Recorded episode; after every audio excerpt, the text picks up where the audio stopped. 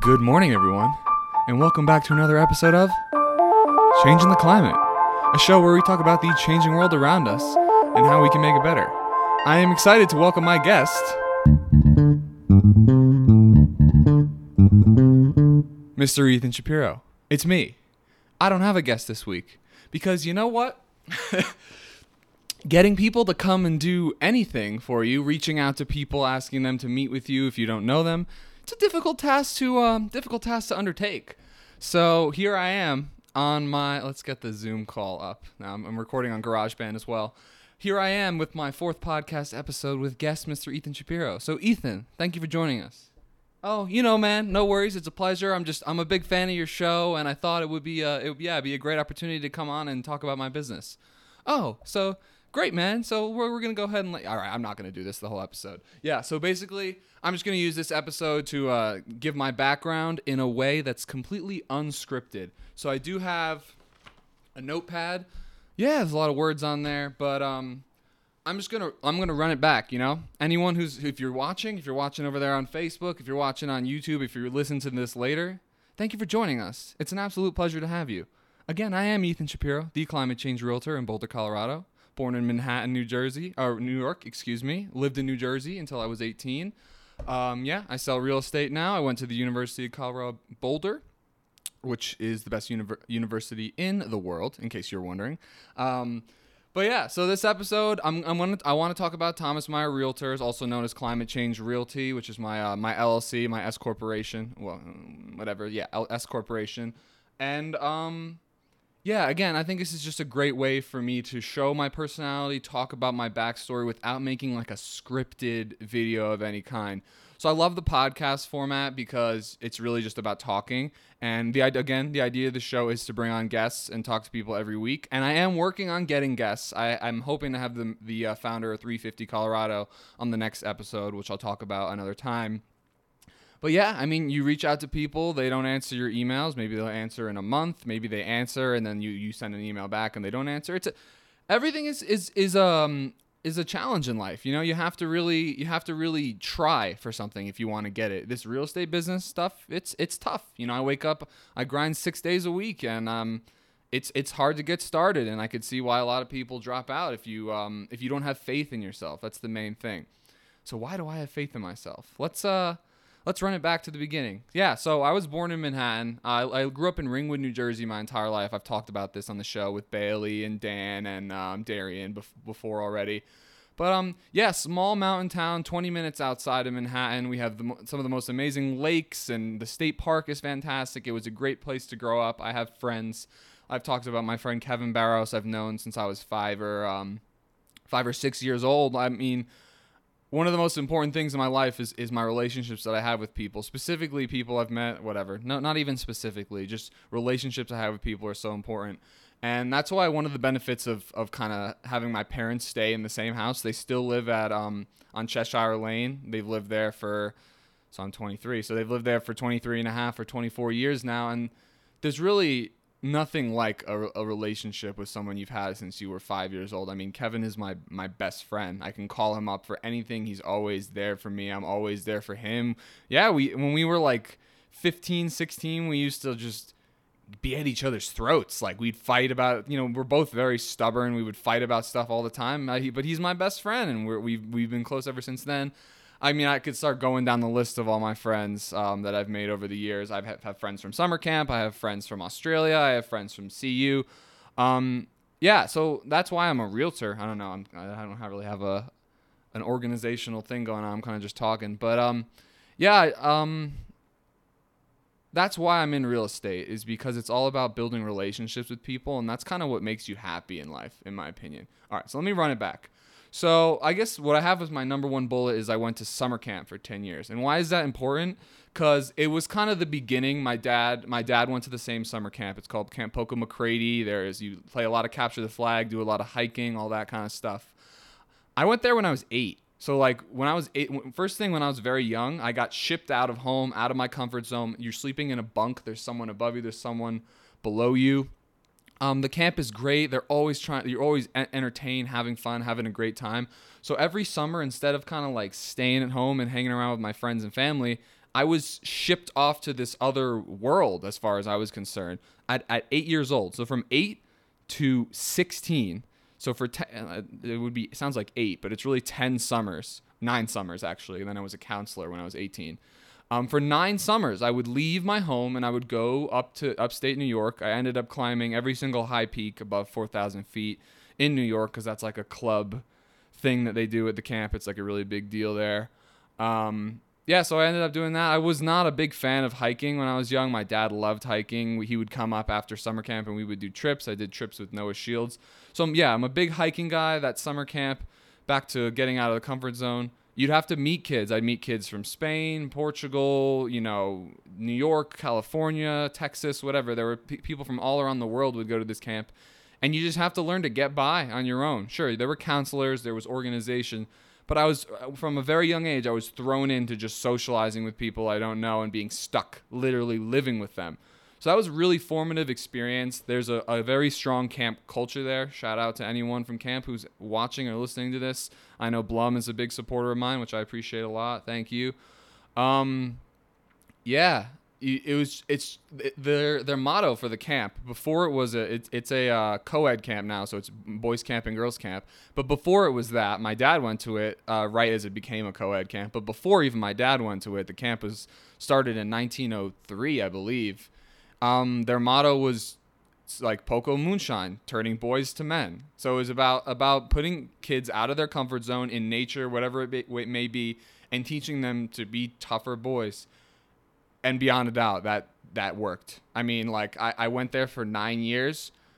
I had some nasty interactions with people. I mean, we're we're children. We're emotional. We're away from home. We some of us are, are rich kids. Some of us are poor are poorer kids. Whatever. And we'd all have to like get along together. And I had there were nasty kids that went to this camp. And mate, and you know, I've been told that I was a nasty kid when I went to the camp at, at certain points. Well, I don't know if it was what 10, 11, 9, whatever. I remember I was a miserable little brat when I was 9. So I went there 8, 9, 10, 11, 12, 13, 14, 15, 16. 9 years I'm growing up every summer going to this camp, spending a lot of time in the wilderness and with people. Some of them I know over the years. Like I, me and the Gonzalez brothers had been going there since it must have been 08, I believe. Like I grew up with those guys.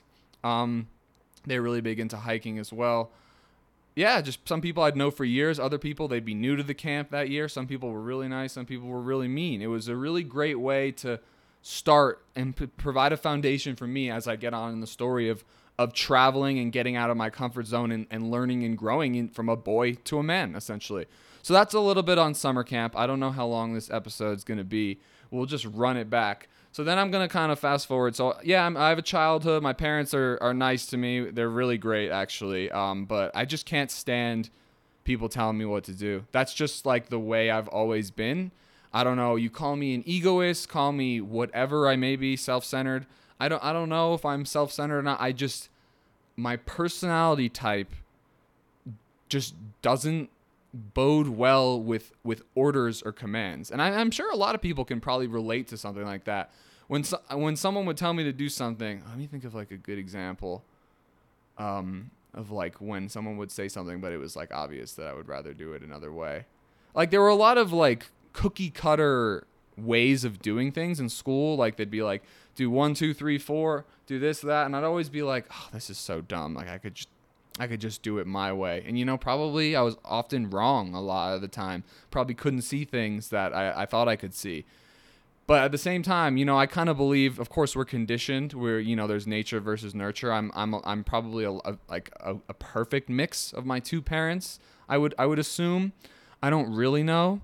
Um, it's hard to like be introspective and perceive stuff like that. I have done a lot of psychoanalysis when it comes to me and my family and how I've turned out the way I am. But yeah, to just not ramble and try and keep this on like a steady moving forward into now path. I just have always not like to conform, not like to follow the path, this the, the traditional path. Get good grades, get a good job, or go to college, get a good job, uh, work till you're 65 and then die. Like that, like that never, like that was never gonna happen for me. Like, of course, my dad's an entrepreneur. He's a traveling jewelry salesman. I'll get into that later, but I like to like run around and explore and learn my own, get out of my comfort zone and learn in my own way. So that's what I do. Um, if that, whether that's good or bad, time will tell, I suppose. But um, here we are. Now we're in high school. So yeah, we're gonna get fast forward through all the childhood stuff. That's that's enough background on that. So I want to talk about three things that really have impacted me uh, in the way I see the world, the way I act, the way I do work. So the first one is I was on the um, I ran track at, at Lakeland. Uh, I started my freshman year. I was never into sports. My dad really wanted me to play baseball and stuff and all that, and I just don't like sports. I can't control the soccer ball with my feet. I'm not very coordinated. But one thing I am is very driven. So when I when I joined um, the track team, I found a passion, something I could spend my time um, doing that would, would would yield really great results. So when we would train and practice, I would take it really really seriously when everyone else would be like joking around, I'd be trying to get like a good time, trying to like beat my records. I'm all about just excuse me. I just have like a very big competitive nature to me. Again, a natural trait whether it's um positive or not, I suppose is up to you to decide and time will tell.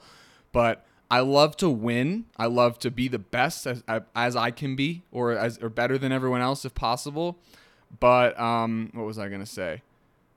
The the one thing that's kind of different for me in terms of like competitiveness is I really enjoy winning at a disadvantage. Like I'm not someone who's going to cheat to win because I wouldn't like feel satisfied with that.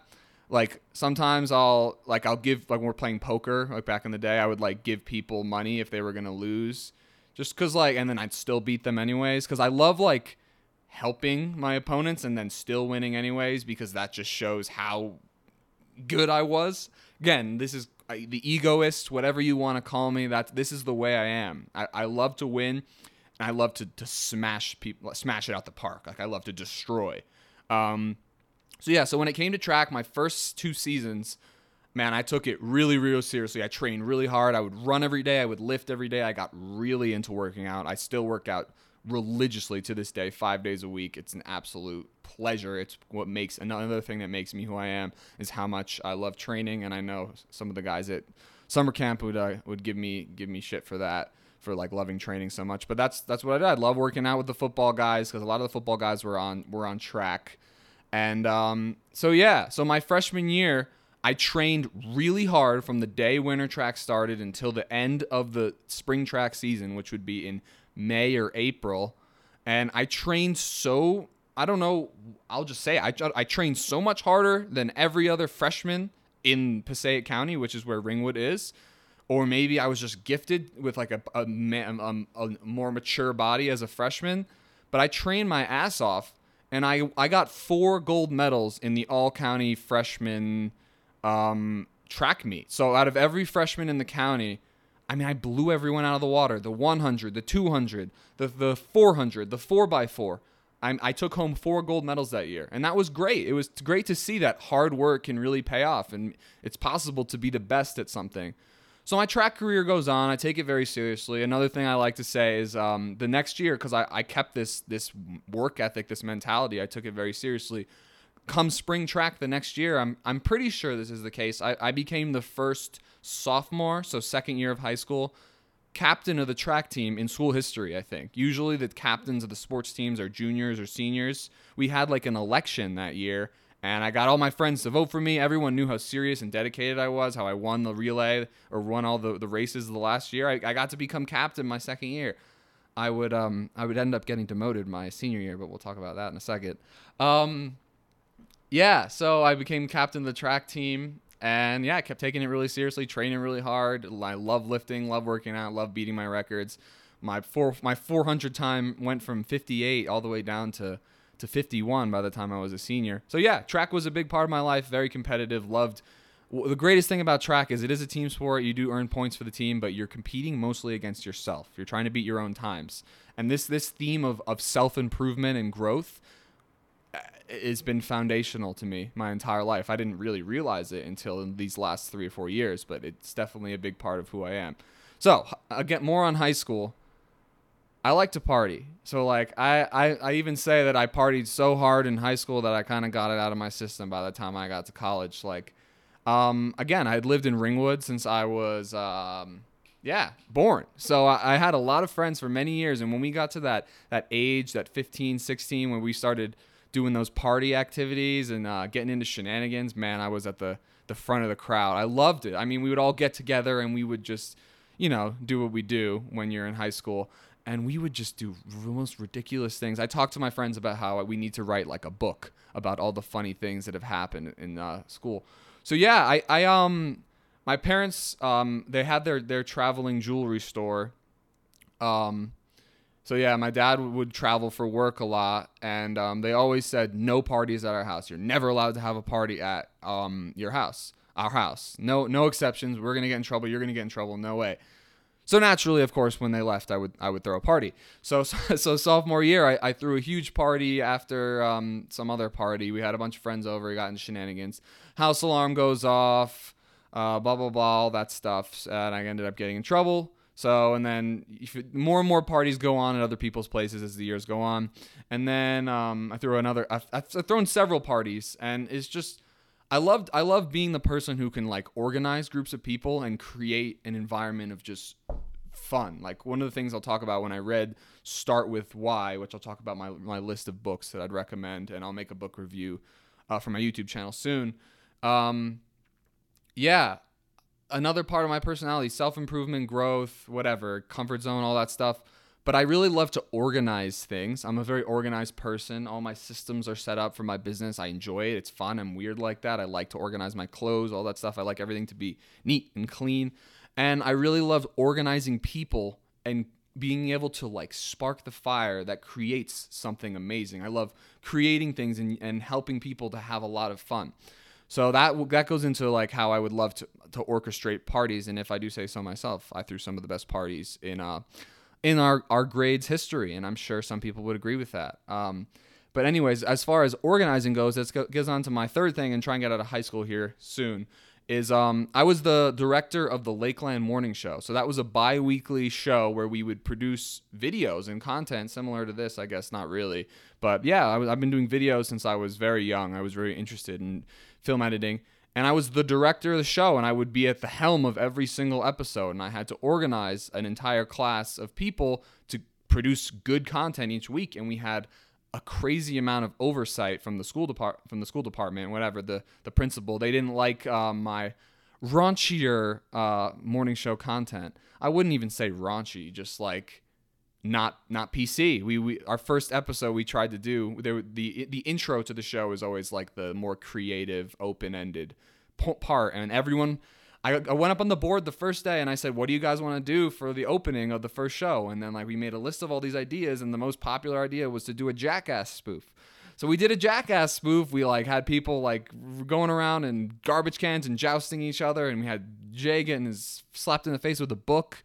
Um, so that was it was like a com- I tried to make the show as funny as possible, and again, just like that was my thing. I, I loved creating a project, organizing people together to have fun and create something amazing. So that was high school. Very competitive, very social, and very into organizing big things and of groups of people together to create cool stuff. I like I like creating things. I like making things that they'll make the world a more fun or happy place. So now, yeah, so then I leave. I'm dying to get out of Ringwood because my parents are constantly telling me what to do and how to live my life every day. And I absolutely cannot stand it at this point. I'm 17, 18 finally, and I'm just dying to go out and, you know, spread my wings and find my place. So I go to the best, best university in the world, University of Colorado Boulder. Um, what, uh, what did I say? i I said not a fan. Oh, right. So, um, yeah, I'm, I'm not a big fan of, of traditional schooling where you sit in a classroom and people lecture to you and, um, yeah, just kind of tell you how to do things. Like I took a lot of leadership classes, which was just theoretical approaches to how to be a good leader. And it, yeah, sure, it's beneficial. Any knowledge you have is great. But I've, uh, you can kind of feel, feel this skepticism. And again, whether it's warranted or not, time will tell. Um, my, this skepticism towards traditional ways of doing things, traditional ways of learning. I really firmly believe at this point, I think that, you know, starting your business and really just going at it is going to be the best way to learn rather than going to school. But this is the path my parents want me to be on. I don't regret going to it at all. The connections and I'm still in Boulder now. I love it here. I mean, this is all the, all the connections and the experiences I've had in school were amazing.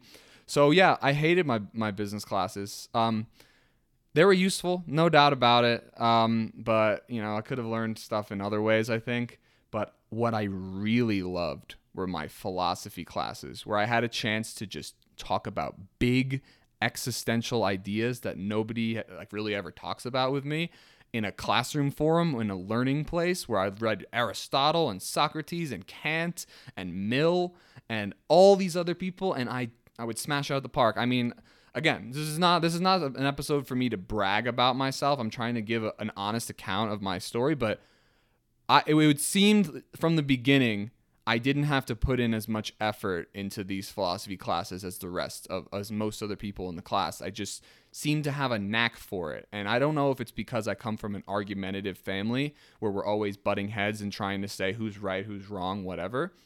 But um I just got a knack for philosophy. The lowest grade I ever got was in my first class was an A minus. I got an A minus in my uh, last class as well, but that was a condensed three week thing where I was I had been broken up with like that day and was working and was stressed out. But yeah, I got straight A's in every other every upper level, lower level, whatever. I had no problem with philosophy, and I I really really enjoy existential topics and discussions and argumentation and that's what this sh- show is really supposed to be about is providing a dialogue or giving people a platform to just talk about their opinions and then we can kind of test them including my own and see if we can come up with better better views for ourselves. Okay so college great yeah.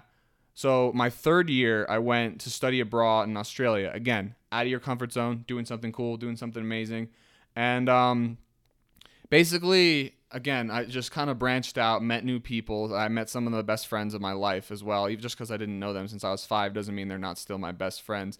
And I'm just I'm learning. Uh, ooh, ooh, let me back, back up. Before I went to Australia, I did um, birthright to Israel because I have like a Jewish background, which means you can go to Israel for free. Did that trip. There was a bunch of drama on that trip. Whatever, my fault, maybe not. Who knows? Um, after that, I did my first solo trip where I just went from Israel. I flew to Greece and I landed in Athens. And then I just, this is the first time I was truly, I'd been out of my comfort zone, of course, summer camp and doing other things, but I was truly on my own in the world, could do whatever I want. I spent a lot of time traveling. I met um, I met several people on on Mykonos that are, are like good friends of mine now. I had an amazing experience, and it really just leaving the U.S. gives you perspective not only on the U.S but if you socialize with people, it will give you perspective on on who you are. So the way that people see you as a person. And I was kind of blown aback, like blown back that people kind of thought I was cool or I was unique or I was different and I was older than I I get this a lot that I'm older than I am. I'm 23 now. People think I'm I'm much older whatever whatever that means is what it is.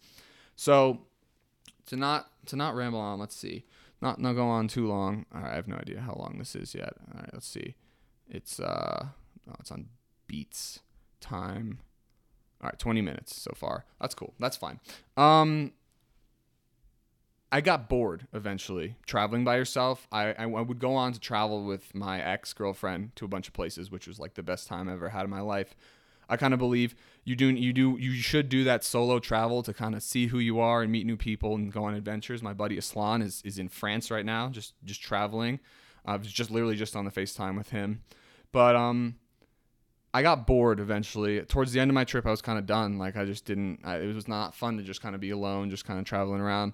So I, I, had asked my buddy Noah Shields, which I said in another video, um, "Do you have any books I should read?" And he recommended this book called Margin of Safety by Seth Klarman. And I rave about this book. I'll probably rave about this book till I die. And this this had to be included in this episode because I really believe this book changed my life.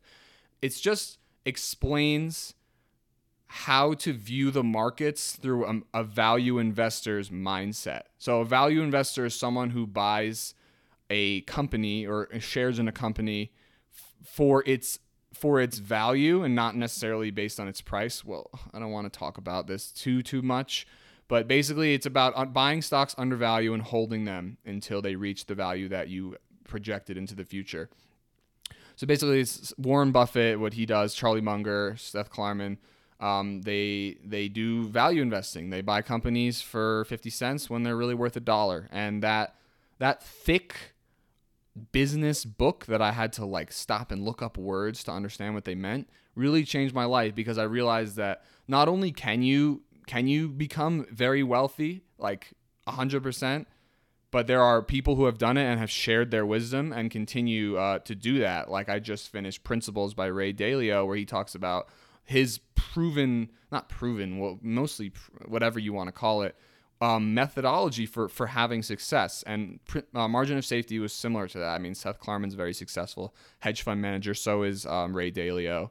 So at the end of my Greece trip, before I went to Australia, I read this book and it changed my life. And I took amazing notes. And the um, the ideals, the principles of value investing ring true to me. Very strong. I, be- I believe very wholeheartedly in investing in undervalued assets. And we can do that with real estate as well, which I won't realize for years to come. Cool. So I get to Australia. I'm going to stay for a semester. And I live in this dorm with a bunch of people from England, America, Australia, Asia, all, all over the world, all living in this dorm. And I was like, I was a freshman again. I was just at a brand new school. It was the freshman orientation week. I made lots of close friends that I keep up with to this day. They're my best friends. I talked, said this already.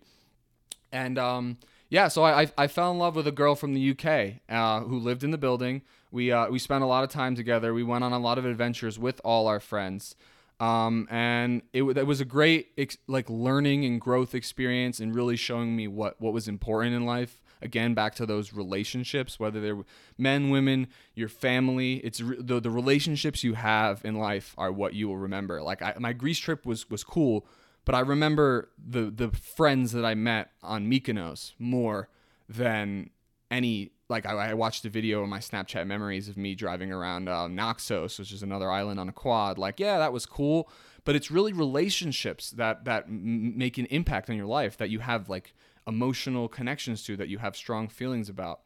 So yeah, my my Australia trip was was marked by this relationship that I had that was awesome. Sure, we argued. I mean, everyone argues. We um we had some spats. It happens. Um, but overall, it was an amazing experience, and I'm really happy with with the way everything happened. I mean, yeah, we we broke up when I got home, which I'll get into, but um, it was an amazing trip in Australia, and I um, yeah, I hope she's doing really really well with everything that she's doing in England because I'm sure she'll be a fantastic success because she's a smart, cool gal.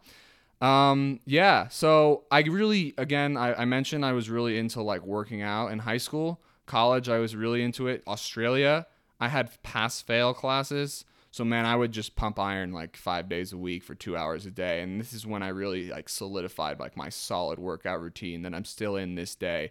My programs are are very strict, they're very stringent. I'm growing. I just gained like three pounds in the last few months, which is not too much, but for someone who doesn't usually try and gain mass, it's pretty cool.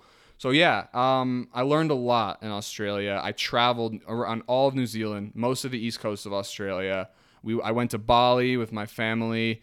Um, it was amazing. I, I studied finance at the University of New South Wales, which is I'm I'm not a good math person. One of the classes I always struggled with was math, and um, it was tough. It was the hardest class I've ever taken in school. I had to struggle to pass. I think I got like a 53 in that class, which is like you pass with 50 so I had to study really hard. My my ex had to sit in the we would sit she was studying for her exam, she'd have to quiz me. I mean I'd never studied so hard for an exam, but all the, the finance knowledge that I, I learned from that class was so valuable. There was another more management classes, entrepreneurship classes at UNSW. I was supposed to stay for a semester, but because I fell in love and I wanted to stay, I didn't want it to end. I extended it for a year.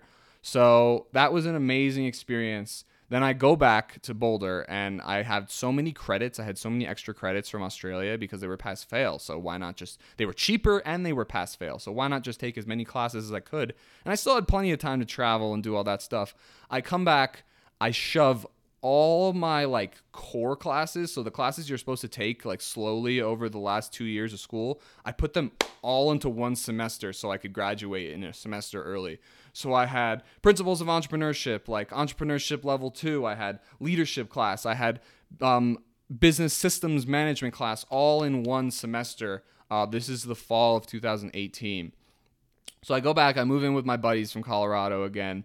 Um, and then yeah, like I want we tried to do the long distance thing. I mean, it, it was like a blip. Like as soon as she got home, she just was not about it anymore. So it's like, hey, I mean, this is the way life goes I mean, I'm saying that now. It's not how I was was then, but yeah. So I broke up with this girl who I was like madly in love with. Uh, we lived together for a whole year. We traveled the world together, and then bam! Now I'm alone back in Colorado. I'm about to finish my degree, and I'm just miserable. Like I'm completely heartbroken. Don't know what I'm doing. So here's where my like adult life really starts. I'm every moment I'm sitting by myself, I feel like horrible. I feel like I've ne- like I've never felt before. I'm completely empty, completely broken. So what do I do in order to try and like save myself? I go nose deep, head first into work.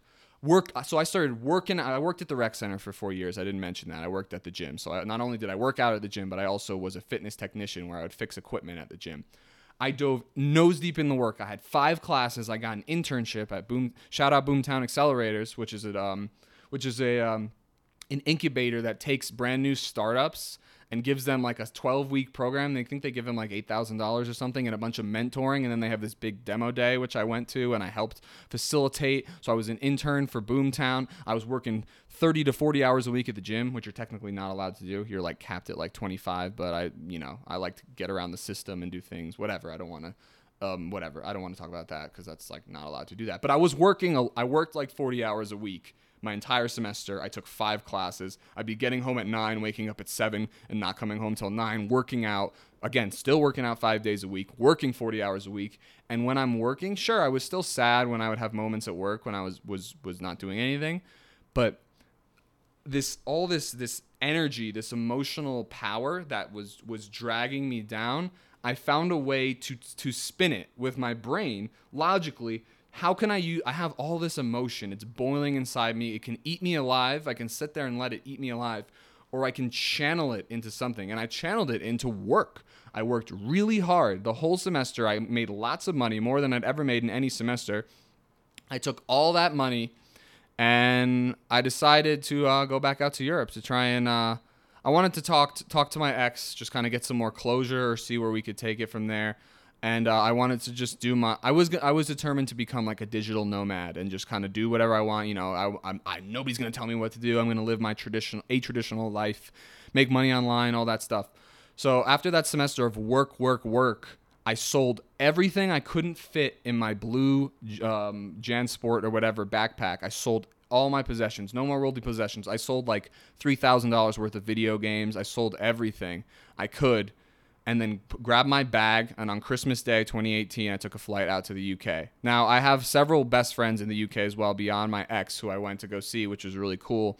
But after after meeting up with her again and you know kind of just finishing off whatever that was, which I, I needed, um, I was then again I had a panic attack. I was alone in the world. I had no work to do at this point. I had any any I could do anything I want. I was in London, which one of the nicest cities in the world, and I was just freaking out freaking out. Like I had the, the, the, this is my lowest moment in my entire life was after I saw her again and was just alone. All my friends were busy. It was the Christmas weekend or whatever.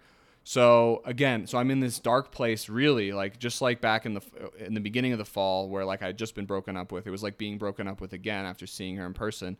And it's like what what do I do with myself? I'm I'm I, this was much worse. Spiraling down, my heart was beating. I was literally having an anxiety attack. I called my mom. I didn't know what to do, and then something happened.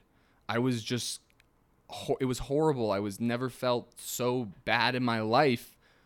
I just picked myself up and walked into a gym, and it's amazing how the choices you make, the way you choose to spend your time can so profoundly impact your emotion and your mental health. I had never felt so in pain, emotional pain in my life in that moment. And I didn't want to go to the gym. But my logical mind, knowing that in the past, the gym has always made me feel better, I went into the gym and, you know, I did the hard day. I did leg day. And after, I, I, kid you not, after three minutes, after my first set of, of squat press, which is like you put your legs up and you push the thing. I was I was good as grand. I was 100% back to normal. Of course, after the gym, I um it, it, the you know the bad emotions flood back in, but it just goes to show you that the, the actions you take have an effect on your life. You don't have to wallow in your sorrow. You need to you need to create a plan of action to get yourself to feel better. So yeah, after that point, yeah, well here we are in travel. Um, I tried to start a, a, a full time YouTube channel as like a side gig where I would like repost videos for. It was kind of like affiliate marketing kind of stuff. Um, I just again, I, I I actually went to Italy. I met up with my good friend Kirsten. Her family kind of took me in for the day when I really needed it most, which was great. And then I was alone in um in Rome. So I'm I'm in, in London now. I'm in Rome, and I just did research on how to you know how to very effectively um start a YouTube channel. I was doing it. I again, I dove into my work. This is this is what what keeps you going, what keeps you alive is having something to work on. That's why we have jobs. I used to think, oh, it's stupid, you know, money is stupid, but but jobs give you meaning, give you purpose, and people really need that. And I think I really need that as well, and that's why I work so much now. But um I dove into this YouTube channel. I probably spent 300, 400 hours making making all this content to consistently come out.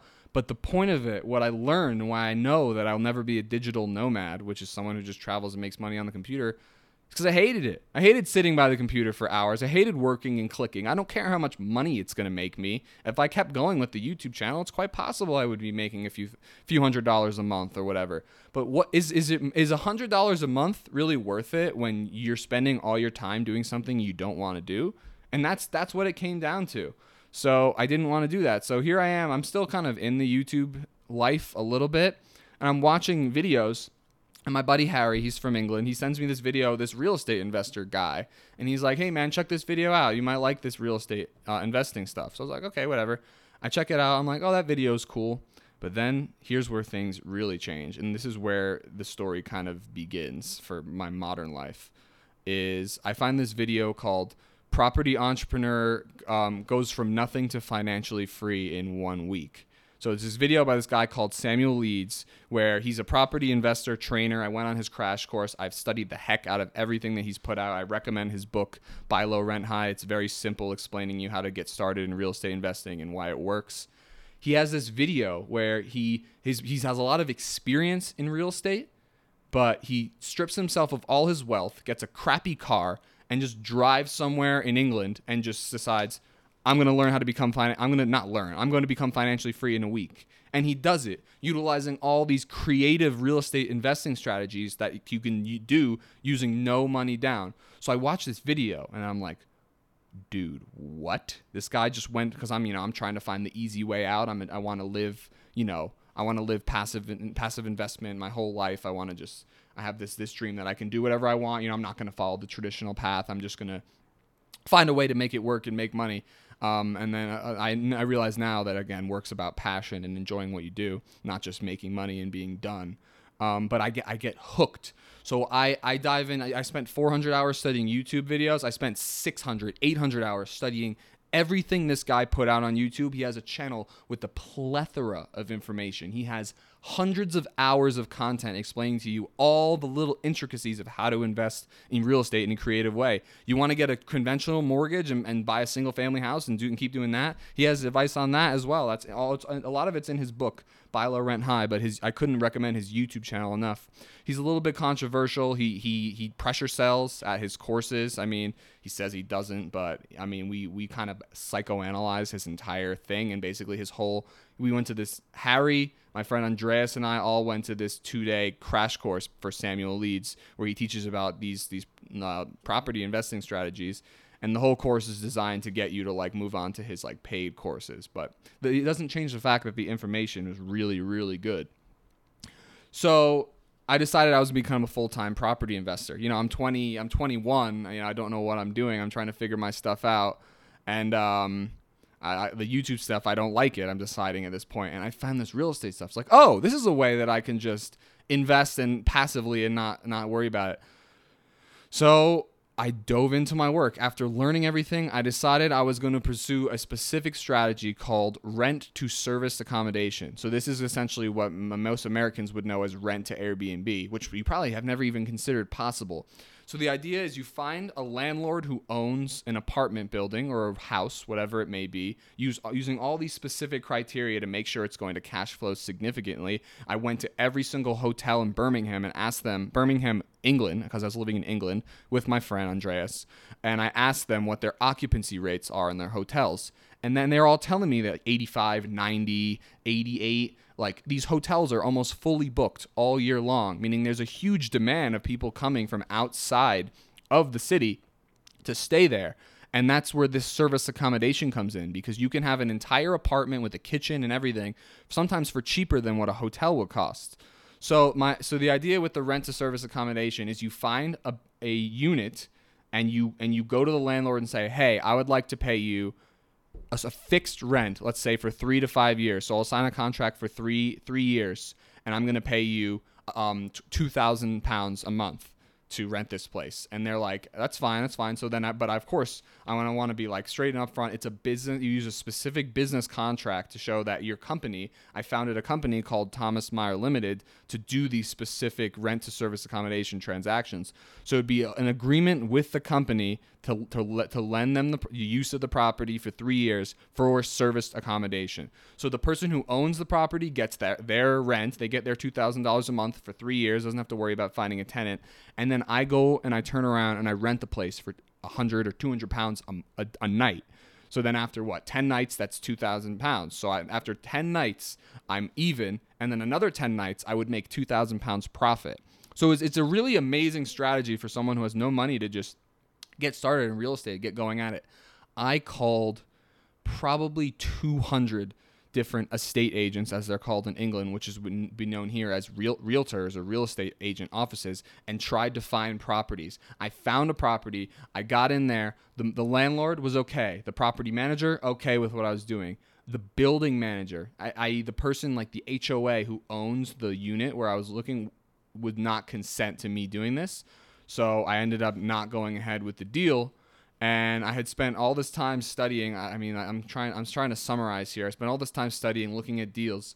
But when it comes down to it, I'm not British, so I can't. And and they give visas for people to come work in England, but you need to be a, a cookie cutter. You need to be a a desk a desk whatever you want to call them, someone who works at a desk in a cubicle, whatever. You need to be sponsored by a, large corporation to come work in England. I spoke to a, solicitor, which is a lawyer here. We call they call them solicitors in England, about my options for getting a visa, and they're like, you can't get it. They have like an entrepreneur visa, but but property investors don't qualify for that.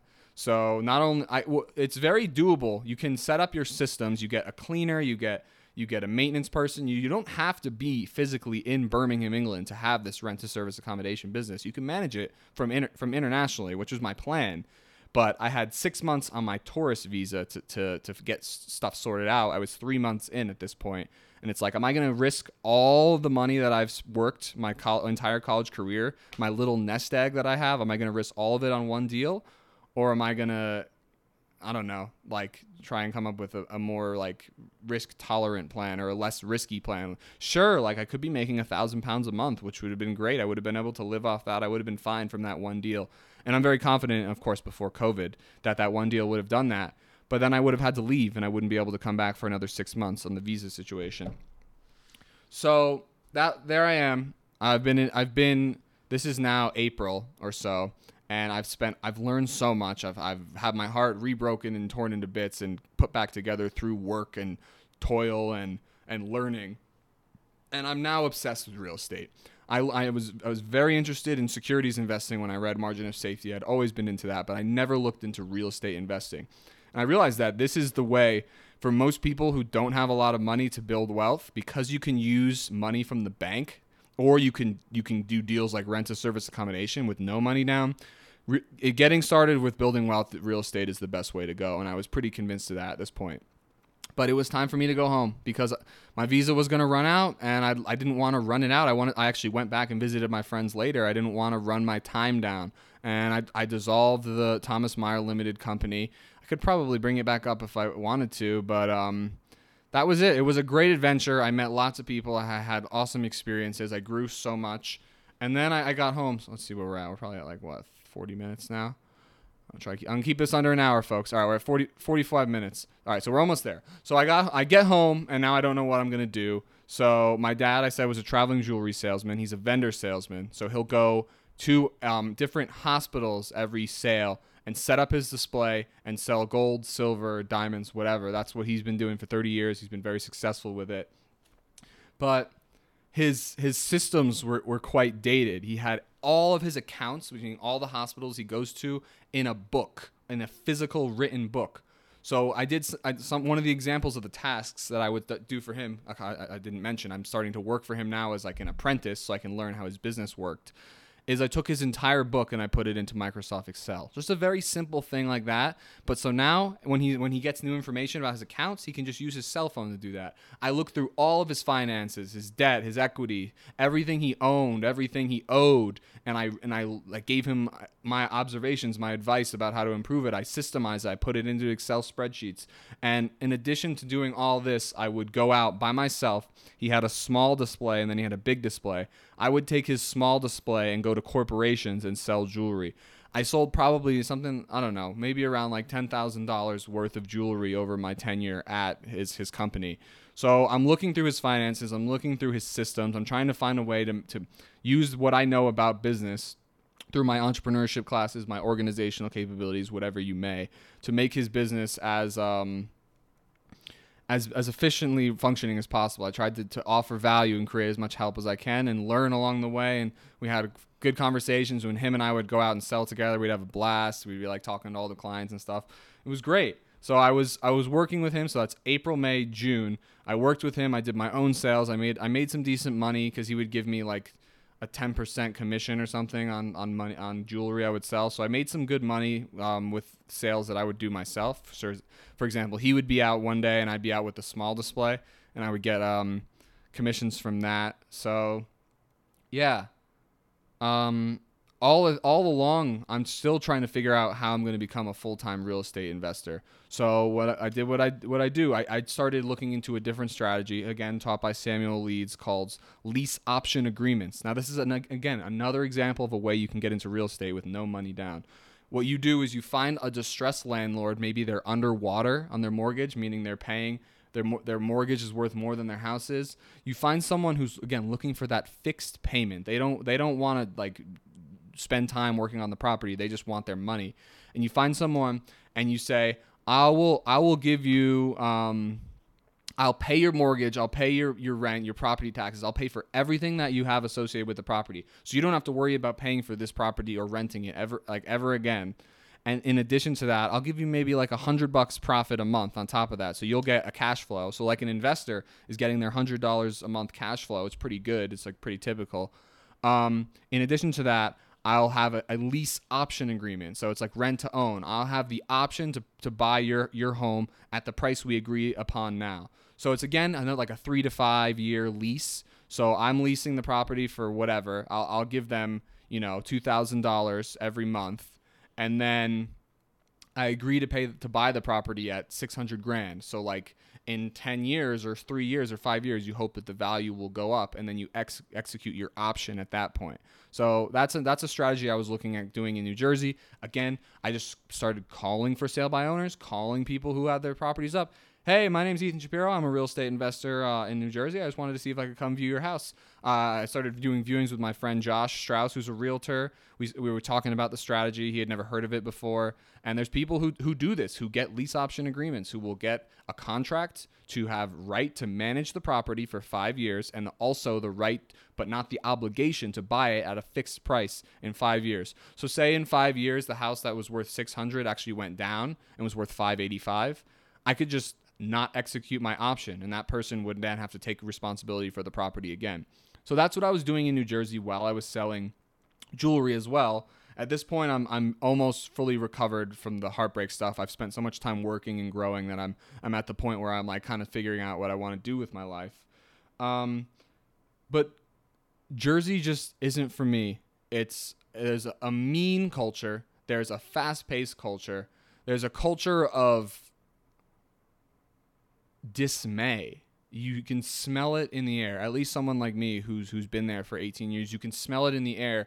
People are, are unhappy. They're unhappy with their jobs. They're unhappy with their lives. And sure, lots of people are unhappy all around the country. I'm, I'm making a broad generalization. And sure, maybe I, I make my own perceptions up in my mind, but I've lived there long enough to see it it's just there's not that that happy oh we're outside it's colorado it's sunny we can go hiking we're happy we're healthy people eat very unhealthy in new jersey they're it's all cramped together lots of different people it's just not good. Um, and there was no room for me to grow in my dad's business. Uh, my mom works with him. We all we butt heads, as you remember from the beginning of this. So it was fun while it lasted. I enjoyed my apprenticeship. I enjoyed what I learned. I enjoyed selling. I'd sold at this point. I've sold probably you know tens of thousands of dollars worth of stuff when it comes to video games and jewelry and all my other possessions from New Jersey. So I, I understand how sales works. You know, I have a, a pretty good feel for it. I've sold lots of different things. So at this point, I, I was I was having I was having fun talking to the landlords and trying to find a lease option agreement, but um, I kept getting a little bit of a push to to like look into being a real estate agent. I'm like, I don't want to be a salesman. Like I'm selling jewelry, that's fine. Like I enjoy it, but I want to be financially free. I want to have two thousand dollars a month coming in and me be able to go swim in the pool every day or whatever. Which eh, which I'm not. You're naive and you don't realize that after a couple weeks of being free, maybe a year, whatever like you're going to be looking for something to do. You're going to be looking for purpose. Even if you had all the money in the world right now, the the journey is the destination in a sense. What you enjoy doing is what will keep you preoccupied. And I'm sure like yeah, if you have a lot of money, you can do whatever you want, but you're going to end up working because work is what builds character, builds it builds you up. It turns a boy. Work is what turns boys into men. As we go back to the beginning of the the, the summer camp stuff. So time to leave New Jersey. July 2019. I get everything I've got in my car. You know, I don't have too many possessions. I take the car, which was a gift from my parents. I'm very, very lucky. Let's just say I'm very lucky to be in the position I'm in. My parents have been fully supportive of me. I went to university. I went to high school. I had good work ethic. I was taught good things. I had good values. I was never abused at all. I just, I always wanted to do my own thing. That was who I am the last thing that my parents gave me was my was the car. I have a black 2007 Honda Accord. I took it across um, across the country. At this point, this is it. Like I, I'm not supported by my parents anymore. It's on me to figure out what I'm gonna do. So I get to Boulder and I start looking for jobs, like traditional jobs. Like I had done this a couple times before. I'd, I'd done my resume and I really spruced it up and got it good and sent in.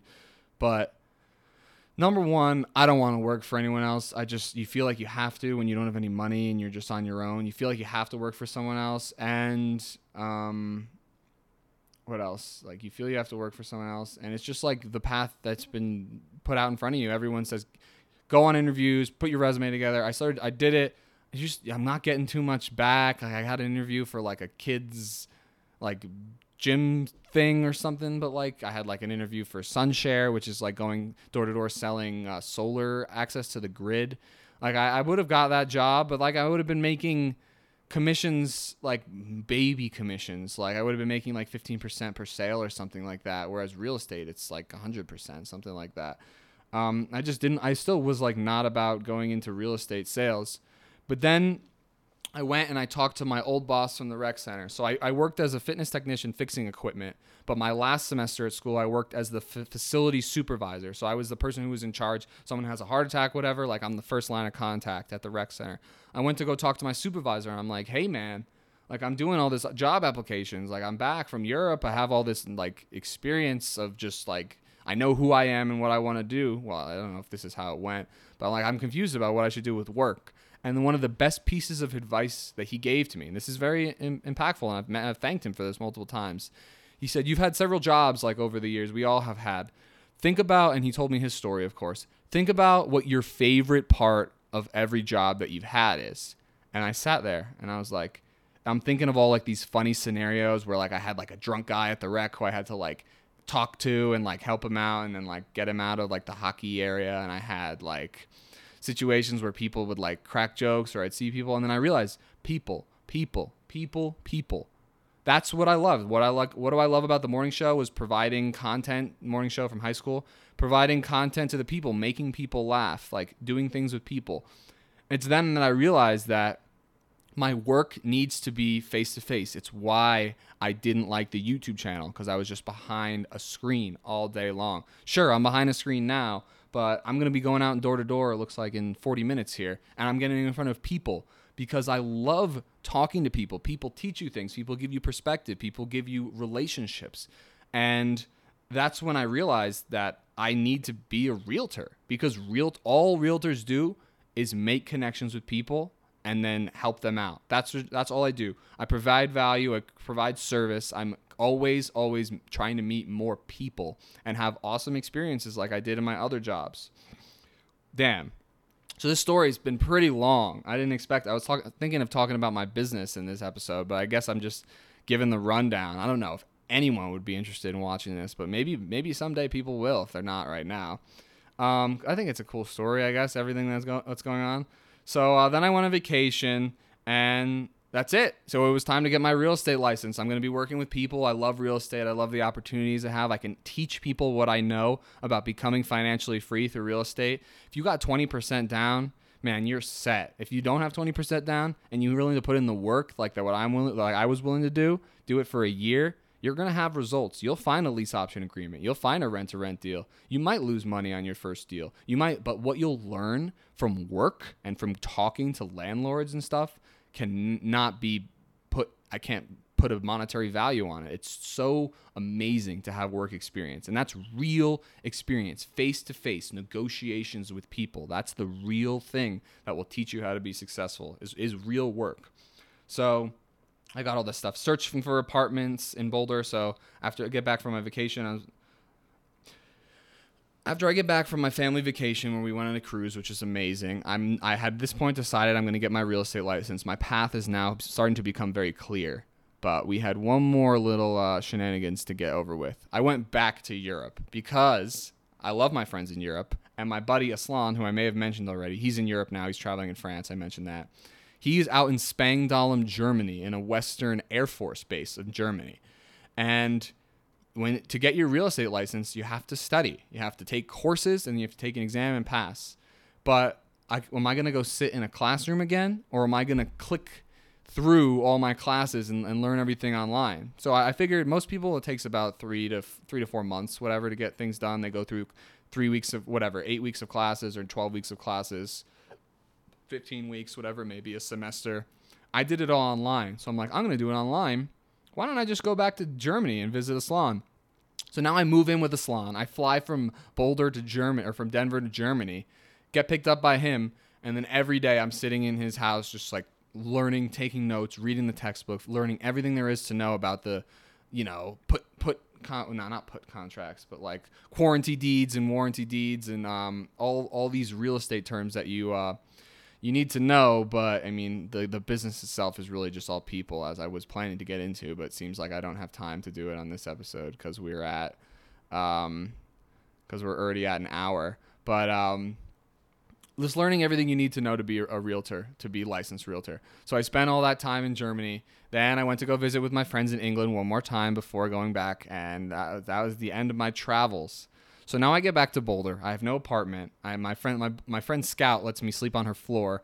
I finish the very last of the real estate course. I go, I get my license, I pass the exam, and I've been living on her floor. It sucks. I hate it. I have no place to live. I'm looking for apartments. Um, I haven't found anything. Finally, I find an apartment that starts November 1st of 2019. Really good deal, one of the best deals in town. I'm in it right now. It's amazing. I get a roommate for it. We I get it all sorted out and it's October 3rd. So I've got almost a month left before I have a place to live. I've got my real estate license. So I spent this entire month uh, talking to different brokerages in town and studying which brokerage is going to be the best. I ended up picking Coldwell Banker because they're the, the they're the best brokerage in, in, in, in the Colorado in the world perhaps. They sell more real estate than any other company. And not to mention the tools that I have access to here are kind of un, unbeatable. Now, when it comes to training, they might not be the very best, but I'm, I'm trying to train myself as best I can. But the the something like the the CBX buyer profile, which has data from decades of, of transactions, which can actually use data based on who has bought houses in the past to, to hone in on your buy your specific buyer. So like if you have a five bed, three bed house with this many square feet and like a pool in this backyard, we can use data from people who have bought houses over decades to actually hone in and then use targeted ads to, to advertise specifically to um, someone who's most likely to um, to purchase your home. So there's tools like that that are exclusive to Coldwell Banker. We also have a RealVitalize program because the company is so big, which allows us to actually lend um, interest free money to people who are selling with us to do renovations so they can borrow like on my commission. So if my commission's six grand, they can borrow like five grand or six, sorry, six grand to like do up their house, and it'll just come out of the commission check at the end. Um, sorry, I, I might have been a little quick for you. But Coldwell Banker is, is the best, and the culture in my office is just a culture of absolute niceness. Everyone's welcoming, warm, happy to be here, happy to be doing what they're doing. So that's how I chose Coldwell Banker. But where was I living? So I, I moved. I left Scout's floor because it was her her place. She needed her place back.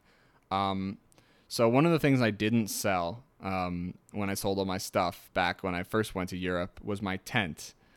So October in Boulder, there was some snow. There was snow at the end. There was some uh, wind. There, there was definitely a lot of wind. We know about our, our fall wind in Boulder. I pitched a tent in my buddy's backyard, the same house where I had my heart, where my heart was broken, where I did all that work, 40 hours a week. I, you uh, know, the guys let me come back in. I pitched a tent in the backyard, and for three weeks I slept in a tent, learning about brokerages, learning about real estate, talking and networking with agents to get to get some experience and figure out how I was going to do this business. I lived in a tent, and it was in this tent where I realized if I was going to work, there was going to be need to be meaning behind my work.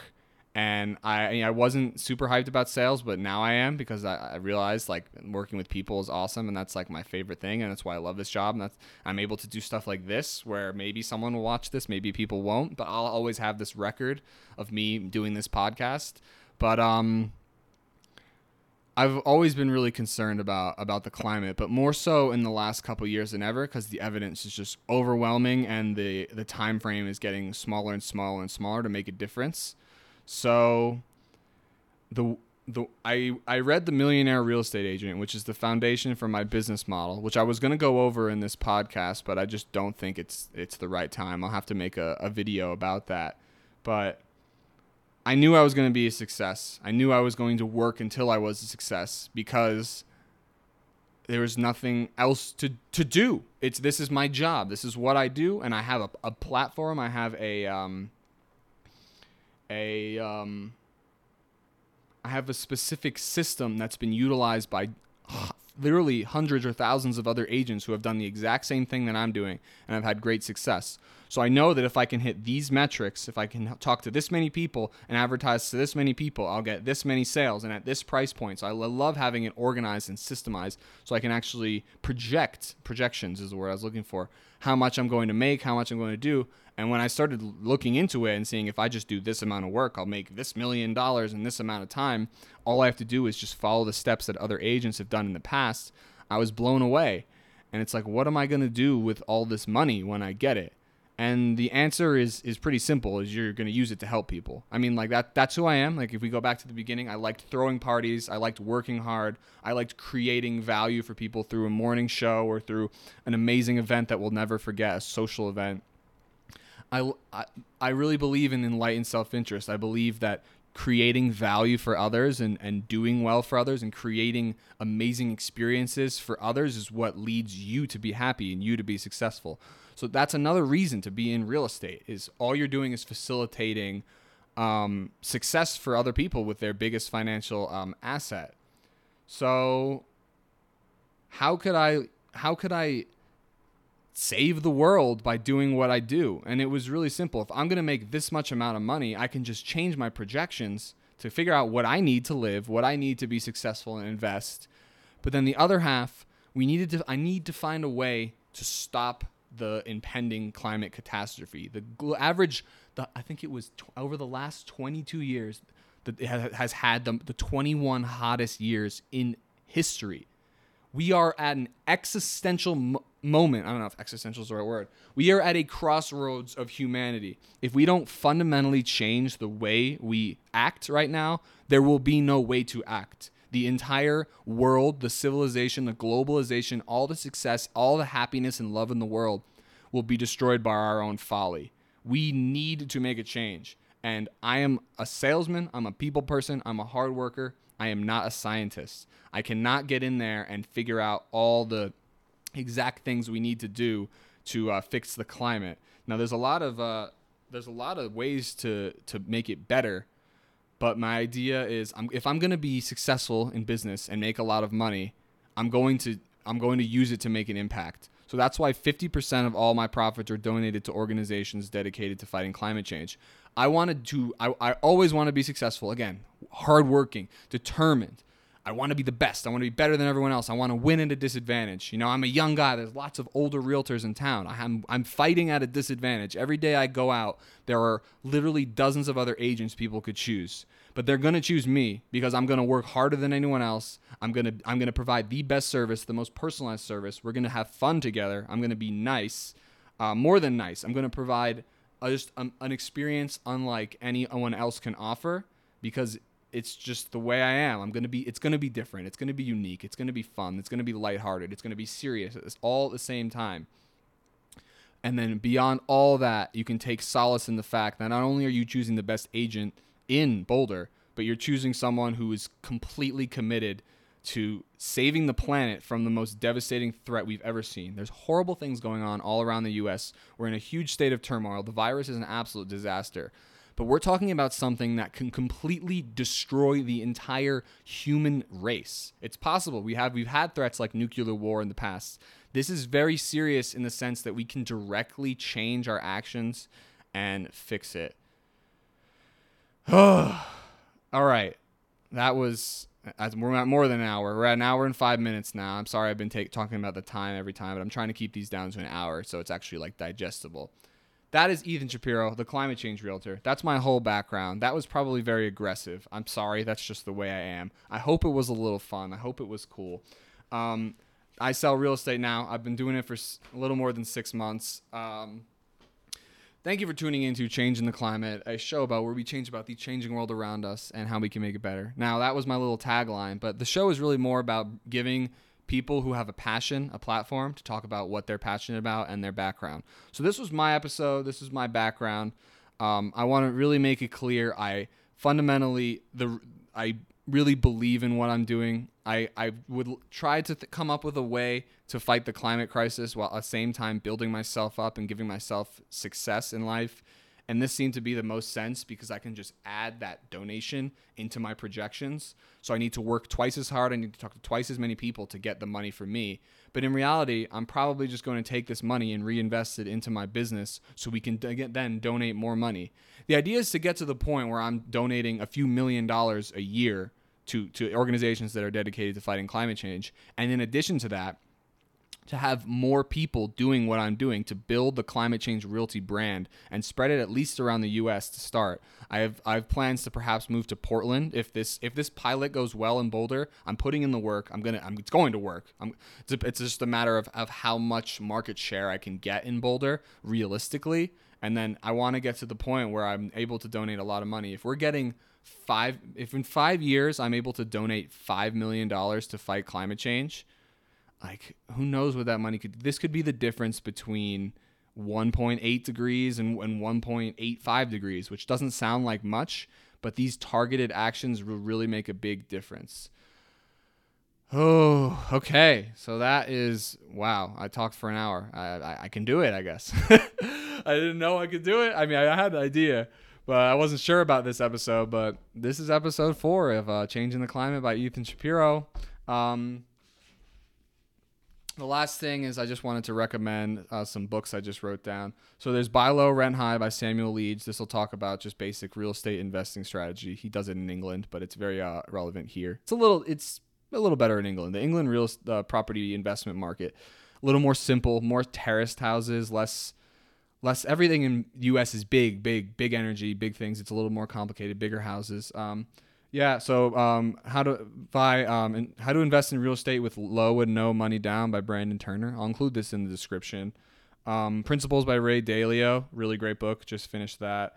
Uh, Start with Why. I didn't get a chance to talk about that in this video that much, but that that's kind of what led me to the climate change stuff is um, Simon Sinek's book Start with Why that businesses are successful because they know why they're doing what they're doing. They have a purpose.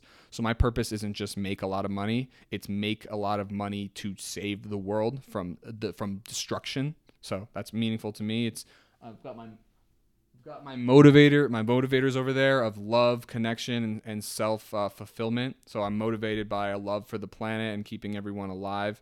I want to connect with lots of people, and I want to be fulfilled in my work. So those are the three motivators that keep me in real estate and keep me doing what I do. Um, the One Thing by Gary Keller, same thing. It's like, what's the one thing that you need to do every day? Not the same thing as start with why. What's the one thing you need to be doing every day to, to make your business grow? And with that, it's uh, prospecting, which means going door to door, which I have to get ready to go and do right now. Um, then there's the book on rental property investing. This is a fantastic book for a real estate investor. This is a book by Brandon Turner. Man, I don't know. You might have to slow down this podcast to keep up with me. I'm talking pretty fast. Um, it just goes through every little detail on investing in rental properties. So I know all of this. I really um, internalized this book. This is a book. If you don't know how to invest at all in real estate, and you want to do it in the US, this gives you a step by step by step by step of everything you'll need to know. It's a fantastic book. Totally forgot about it. Haven't uh, haven't thought about it in more than a year.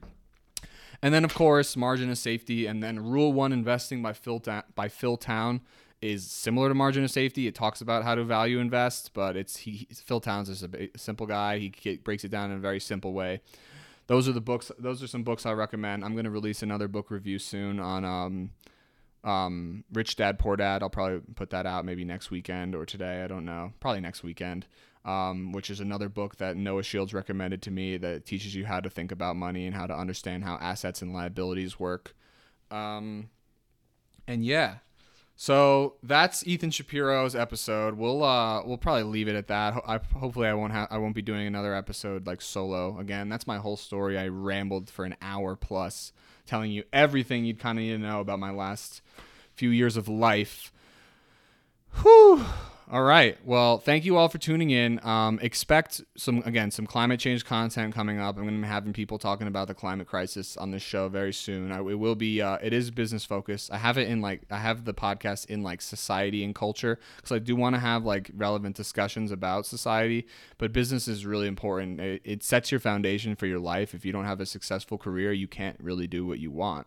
So that's why I've been. I spent. This is my journey to figuring out how, how I'm how to do it, how to find a career for me. And I, I I'm done, guys. Like I you can hear like all the different things and changes, and it seems like it hasn't been that long. Like I'm this is it. Like I'm a real estate agent. Like I'm building a real estate business. It's simple. You do A, B, C, D. Now it's simple doesn't mean it's easy. There's emotional turmoil with this. Like I have to come in and do this podcast. This is a part of my business. Now this was really fun, but I wasn't like super hyped about coming in here and talking for an hour and 10 minutes now at this point. But you I I know what to do, but you just have to do it. And doing it can be hard sometimes. You have things going on, people don't believe in you, people put you down, people are mean, people are nice. It's it's a wild roller coaster like life. And but this is it. Like I'm not going anywhere. I'm not stopping. I'm not done. I'm not done until we donate like 5 million dollars in a year, which means my GCI will have to be like 9 to 10 million um, which is un, un, it's impossible in Boulder. It'd have to be it'd have to be all around the country. That's what brokerages like Coldwell Banker and Keller Williams and Remax they pull in money like that. And that's what we need to do. And we need I need to inspire more people to do some similar stuff like this. I'm on a ticking time clock. This next decade is is my time to get my stuff together, figure out how I'm going to do things, and I've, I've got it figured out. I've got a plan, and to um, use use what I'm doing to make sure we have another 10 years. I want to have a kid when in 10 years. I want to be able to have a family and go out and have a good time. And with the way things are going now, with the just the, the crazy carbon emissions that are going on, if we reach two and a half degrees Celsius of warming, that's it, guys. Like this is real. Like there's no there's no there's no more YouTube, there's no more Broadway shows, there's no more hikes there's you need to find water. We're back in the wild and there's millions and billions of people competing against you. Society will will break down if we have the level of of destruction that could come from global warming um, at that extent. So we should be we should be um, we should be good because there's not just me doing stuff like this. There's mil- there's probably thousands of others doing something similar, and I plan to connect with them and hopefully get them on this show. That's my ramble. That's my Ethan Shapiro episode. Thank you all so much for tuning in. If you have anyone looking to buy or sell in Boulder, Colorado, it would be my absolute pleasure to assist them. I am fully qualified and fully ready with the best tools in the real estate industry to do this. And it would be my absolute pleasure. So thank you all for tuning in. Have a nice day. 2012.